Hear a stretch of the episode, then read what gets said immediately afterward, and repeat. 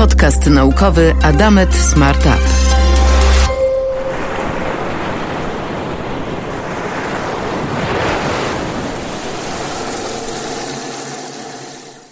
Woda. 60% naszego ciała. Nasze serce składa się w 73% z wody, a płuca to ponad 80%. Nawet kości są wodniste. 30% naszych kości to woda. I co najważniejsze, mózg to także w ponad 70% woda. Susza. Kolejny rok polska ziemia wysycha. Mokradła wysychają. Polska ma od mniej więcej 10 lat permanentną suszę letnią. Według wielu międzynarodowych agencji nawet 40% ludzi na świecie nie ma odpowiedniego dostępu do wody, albo z powodu suszy, albo z powodu zanieczyszczeń. Dlatego dzisiaj porozmawiamy z osobami, które walczą o wodę. Ale walczą tak, jak my w Adamet Smart Up lubimy najbardziej. Ich bronią jest nauka.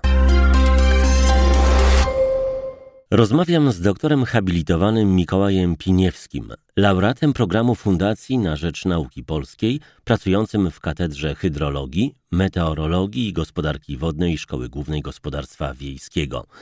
Specjalizuje się Pan w badaniu wpływu zmian klimatu na zasoby wodne. W jaki sposób Pana praca pomaga poradzić sobie z tym wyzwaniem? Dominującym wątkiem mojej pracy badawczej jest modelowanie zjawisk hydrologicznych. I tu musimy sobie wyjaśnić parę tych prostych terminów. Czym jest modelowanie? Modelowanie matematyczne jest wykorzystaniem aparatu matematycznego, a zatem przede wszystkim równań do opisu działania jakiegoś systemu. W hydrologii takim systemem jest na ogół zlewnia rzeczna i mówimy wówczas o opisie matematycznym wszystkich procesów, które zachodzą w tej zlewni, czyli opadu, parowania, odpływu, skupiając się na tych najważniejszych. System może być też zawężony do jakiegoś odcinka rzeki i wówczas opisujemy transport wody na tym odcinku. Wówczas niewiadomymi mogą być stan wody w korycie, czy też natężenie przepływu, a parametrami takiego modelu szorstkość znaczy spadek rzeki. To taki przykład. Mhm. Współcześnie, ale tak naprawdę już od dziesiątek lat te modele matematyczne zapisuje się w postaci kodu komputerowego. W tym momencie stają się one programami, a praca modelarza, czyli takiej osoby jak ja, polega m.in. na przetwarzaniu danych wejściowych, na definiowaniu parametrów modelu, uruchamianiu symulacji, wizualizacji wyników i ich analizie. Przechodząc do odpowiedzi na pytanie, jak powiedział znany brytyjski statystyk George Box, wszystkie modele są błędne, ale część z nich jest użyteczna.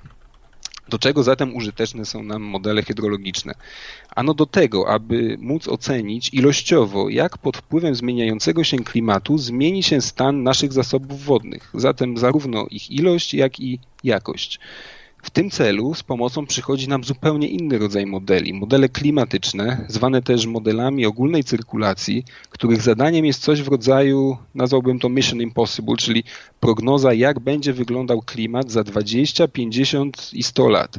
I nie chodzi tutaj o krótką informację w stylu, że będzie cieplej i bardziej sucho, tylko o konkretne dane, o szeregi czasowe przyszłych temperatur, opadów i innych zmiennych meteorologicznych. Takie dane pochodzące z tych modeli klimatycznych my hydrolodzy wykorzystujemy jako dane wsadowe w naszych narzędziach, modelach hydrologicznych właśnie po to, aby ocenić jak pod wpływem zmian klimatu może zmienić się na przykład wielkość obszaru zalewowego, intensywność suszy czy też stężenie azotu w rzece.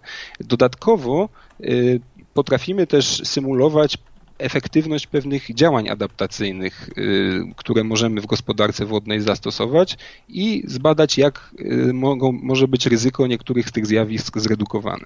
Dziękuję. A proszę powiedzieć, dlaczego w ogóle zajmuje się Pan tą dziedziną nauki? Odpowiedź na to pytanie sprawia mi dużą przyjemność, bo muszę się cofnąć w czasie o ponad 20 lat do czasów późnej podstawówki oraz y, liceum w rodzinnym Inowrocławiu, I w tamtym czasie stało się dla mnie jasne, że moimi dwoma ulubionymi szkolnymi przedmiotami są matematyka oraz geografia, zwłaszcza geografia fizyczna.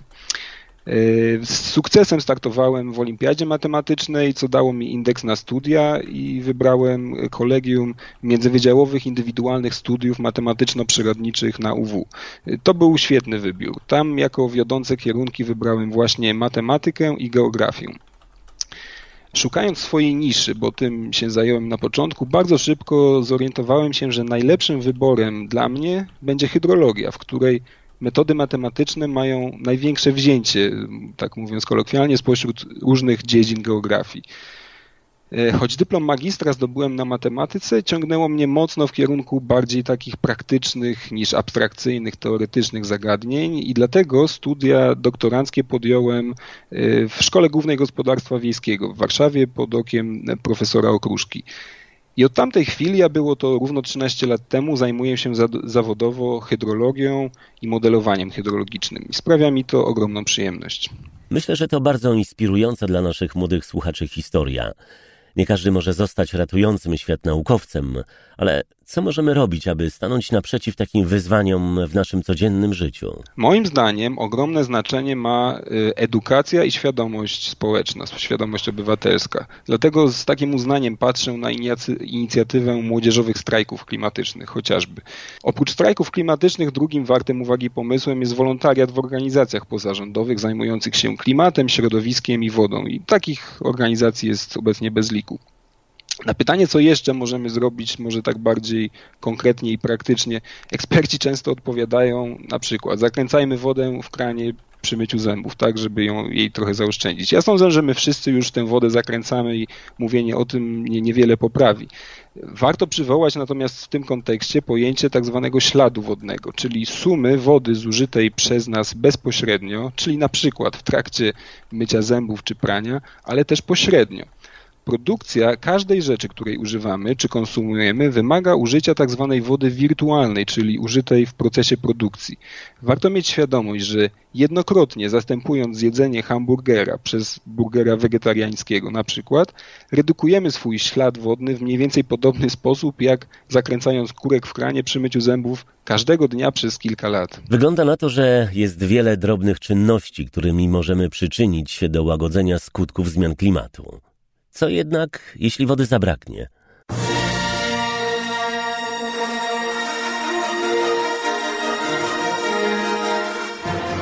W oryginalnym filmie Gwiezdne Wojny z 1977 roku główny bohater desperacko chciał opuścić planetę Tatooine, gdzie jego rodzina handlowała wilgocią z atmosfery za pomocą urządzeń zwanych parownikami. W gorącym i suchym pustynnym krajobrazie planety hodowla wilgoci była ważnym działaniem na rzecz przetrwania. Doktor habilitowana inżynier Urszula Stachewicz z Wydziału Inżynierii Metali i Informatyki Przemysłowej Akademii Górniczo-Hutniczej w Krakowie, laureatka nagród naukowych Polityki 2016 i stypendystka Uniwersytetu Cambridge, inspiruje się rozwiązaniami konstrukcyjnymi występującymi w przyrodzie, np. w liściach czy pajęczych sieciach i pracuje także nad poprawą efektywności kolektorów pozyskujących wodę z mgły. Pani doktor jak to działa? Zajmujemy się właśnie e, takimi procesami, w których możemy pozyskać tutaj rzeczywiście wodę z mgły, albo także z innych procesów. To jest także deszczowa woda, albo może być to z tak zwanych procesów kondensacji, czyli skraplania, tak zwanego wynikającego tutaj z różnicy temperatur. Więc próbujemy zbierać właśnie te kropelki, życiodajne kropelki wody e, na powierzchni e, włókien polimerowych, czy też nanowłókien, czyli mówimy tutaj o czymś coraz mniejszym od włosa ludzkiego. Mm, I włókna te produkujemy tutaj e, przy zastosowaniu metody elektroprzędzenia, czyli do takiego roztworu polimeru, czyli jakiegoś roztworu, na przykład jak sobie rozpuścimy e, cukier w wodzie, czy też rozpuszczamy polimer w innych rozpuszczalnikach, przykładamy wysokie napięcie i z powodu tego oddziaływania elektrostetycznego no, ładunki wyciągają nam właśnie tego typu włókna, podczas którego procesu ten rozpuszczalnik odparowuje i tworzymy sobie takie nici troszeczkę jakby pajęcze. E, więc stąd też bierze się tutaj taka inspiracja z natury, że możemy zbierać właśnie krople wody, podobnie jak to robią sobie pająki e, na tych właśnie sieciach. Więc tego typu włókna mogą być włączone w istniejące już technologie tak zwanych fog water collectors, czyli kolektorów wody z mgły, e, aby zwiększyć ich efektywność. Dziękuję za wyjaśnienie. W wielu opisach Pani badań możemy przeczytać, że zainspirowała Panią natura. Jak to było? Jak się wpada na takie genialne pomysły? To jest czasami często przypadek, tak? Albo rozmawiamy, coś zauważymy i coś wpada do głowy niesamowitego i możemy, a może to przypomina mi to, i możemy to rozwiązać w taki niewinny sposób i może to być prostsza metoda i tańsza i, e, i bardziej ekologiczna, więc y, Czasami jest to dzieło przypadku, czasami coś czytamy i mówimy, ale przecież ja się zajmuję tym, to może to być zastosowane do tego i tego. Więc um, jest to bardzo kreatywna praca bycie naukowcem. E, I, I naukowiec się nigdy nie nudzi, czyli zawsze jest w stanie stworzyć coś, coś ciekawego, jak tylko chce i wykorzystać. Więc tu mówimy o różnych dziedzinach nauki, które mogą być też łączone ze sobą, e, co wpływa na to, że jest jeszcze się bardziej kreatywny, bo się wykorzystuje rzeczy, które w jednej dziedzinie są stosowane, potem w drugiej, a jak to połączymy, no to powstają niesamowite rzeczy, które można studiować i badać sobie na różny sposób, a przy okazji stworzyć coś bardzo użytecznego, tak? Technologia czy nauka jest po to, aby pomagać ludzkości, pomagać innym w różnych rodzaju rozwiązaniach czy obciążeniach e, i żeby ułatwić sobie to życie w jakiś taki sposób. W jaki sposób i kiedy prace Pani zespołu mogą przydać się zwykłym ludziom? E, to znaczy te y, y, fog water collectors, kolektory wody z mgły, one, one są używane, tak? Może nie są tak popularne w Polsce, ale na pewno o wiele bardziej w Azji czy też Ameryce Południowej. A nasz wynalazek polega na tym, że my chcemy integrować te włókna, które my produkujemy z już, że tak powiem, z produktami dostępnymi na rynku, które można kupić.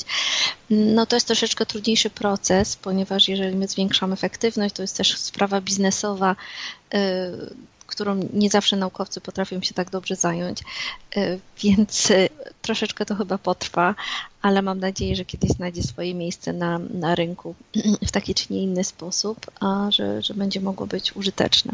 Dziękuję za rozmowę. Słuchacie podcastu naukowego Adamet Smartup.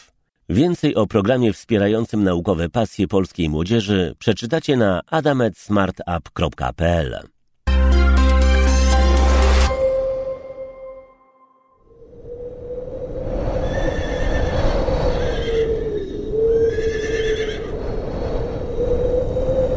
1658 roku król szwedzki Karol X z całą armią, końmi i parkiem artyleryjskim po lodzie przekroczył cieśniny położone między duńskimi wyspami. Z tego też czasu zachowały się kronikarskie zapiski o targach odbywających się na środku Morza Bałtyckiego. Ale już 300 lat wcześniej w kronikach lubeckich czytamy – Było bowiem między Danią, słowiańskim krajem i Jutlandią zamarznięte całe Morze Bałtyckie. Także rozbójnicy przychodzący ze słowiańskiego kraju splądrowali niektóre okolice Danii, a po środku morza na lodzie były założone gospody dla przyjezdnych. Dzisiaj nie ma mowy o takich temperaturach, a nasze morze jest raczej w poważnym kłopocie. Z roku na rok Morze Bałtyckie ma coraz mniej do zaoferowania rybakom i konsumentom ryb. Może się okazać, że zdążymy ubiec y, czas i spowodować, że nie będzie y, takiej dużej katastrofy, której spodziewamy się. Baltic Sea Action Group to niezależna fundacja, która wykonuje konkretne prace na rzecz Morza Bałtyckiego, jednego z najbardziej zanieczyszczonych mórz na świecie. Rozmawiam z Matiasem Bergmanem, wieloletnim dyrektorem programowym fundacji, a obecnie jej doradcą strategicznym. Bardzo dziękuję, że jest Pan z nami tutaj dzisiaj. Proszę powiedzieć, czym jest The Baltic Sea Action Group? Chcieliśmy zrobić coś inaczej niż dotychczas. Sercem naszych działań jest aktywizacja wszystkich obywateli na wszystkich poziomach. Jeśli żyjesz w regionie Bałtyku, masz wpływ na to morze. To jest fakt. To jest pierwsza zasada. Po drugie, nie musisz być biolożką, rybakiem czy nurkiem, żeby zrobić coś dla Bałtyku. Możesz po prostu być kim jesteś, mieć takie wykształcenie czy pracę, jakie masz, ale jakąkolwiek masz rolę, powinieneś myśleć, jak to, co zrobisz, wpływa na morze i jak może zminimalizować swój negatywny wpływ. A w jaki sposób wykorzystują Państwo naukę, jej zdobycze do realizacji swoich celów? Wszystkie działania Baltic Action Group są oparte na nauce. Robimy tak po to, aby nie popełniać błędów. Tak wiele ich zostało już popełnionych. Na przykład od około 5-6 lat prowadzimy program zatytułowany Carbon Action którego celem jest testowanie rozwiązań, w których wykorzystuje się właściwości gleby do przetwarzania CO2. Można to robić na wiele sposobów. Jest wiele danych, jak powinno się i jak nie powinno się tego robić, ale wciąż wiele jeszcze musimy się nauczyć. Program Carbon Action to czysta nauka. Jesteśmy dzięki niemu w nieustającym kontakcie z najwyższej klasy naukowcami i naukowczyniami na całym świecie. Dla nas nauka to synonim wiedzy, której można ufać. Tylko dzięki niej wiesz, co robisz. Inaczej możesz narzekać, zachwycać się, ale nie masz pewności, że to, co robisz, ma sens. I w gruncie rzeczy możesz wyrządzać wiele szkód. Gdyby chciał Pan zachęcić polską młodzież do zainteresowania się nauką i zwiększania swojej świadomości klimatycznej, co by Pan powiedział? Polska powinna być głównodowodzącym zmian w regionie Morza Bałtyckiego. Niemal cała woda, która spływa z terytorium Polski, wpada do Bałtyku. Szalenie istotna jest świadomość tego zjawiska, bo to oznacza, że jeśli gdziekolwiek w Polsce do gleby dostanie się trucizna, najprawdopodobniej skończy się w wodach Bałtyku. Obecna sytuacja jest bardzo zła dla naszej planety. Nie da się temu już zaprzeczyć. Już teraz obserwujemy zjawisko migracji za chlebem. Przemieszczają się osoby, które nie mają dostępu do terenów, na których można uprawiać żywność. To zjawisko już się zaczęło, ale będzie dużo gorzej. Sytuacja polityczna nie jest dobra. W Unii Europejskiej Polska ma trudną sytuację. Jest bardzo ważne, żeby, jeśli jesteśmy częścią wspólnoty, zachowywać się jak jej członek. Inaczej nie ma to sensu. Jest bardzo późno, ale czasem, kiedy strach puka do drzwi, ludzie budzą się i zaczynają działać. Widzę światło w tunelu. Ludzie zorientują się, że jeśli się nie zmienimy, zabijemy nasze morze. To zabiera dużo czasu, a proces musi prowadzić przez naukę o zmianach klimatu. Musimy zrozumieć, jak działają zmiany klimatu i jak możemy zrozumieć obieg węgla na naszej planecie. To jeden z trzech cykli, które determinują, jak żyjemy i kiedy umieramy. Te kluczowe obiegi to obieg węgla, azotu i fosforu. Jeśli nie zrozumiemy dobrze, skąd te trzy pierwiastki przychodzą i gdzie znikają, obawiam się, że nie mamy szans. I to nie jest trudne do zrozumienia. Musimy tylko zaakceptować, że byliśmy głupi. Ciekawa rzecz dzieje się, kiedy starasz się zmądrzeć. Im więcej się uczysz, tym ciekawszy staje się świat. Stajesz się bardziej pewny siebie i sam wiesz, co jest dobre, a co złe.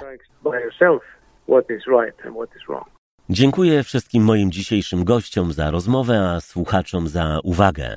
W dzisiejszym programie poruszyliśmy tematykę związaną z milenijnymi celami rozwoju Organizacji Narodów Zjednoczonych. Tematy naszych rozmów dotyczyły celu szóstego czysta woda i warunki sanitarne, trzynastego działania w dziedzinie klimatu, czternastego życie pod wodą i celu piętnastego życie na lądzie. Jeśli podcast Wam się podobał, prosimy polećcie go innym osobom i koniecznie subskrybujcie, aby nie przeoczyć kolejnych odsłon. W kolejnym odcinku porozmawiamy o tym, jak nauka może pomóc adresować wyzwania związane z drugim żywiołem, z powietrzem. Scenariusz i research Agata Stafiej-Bartosik. Montaż Błażej Grygiel.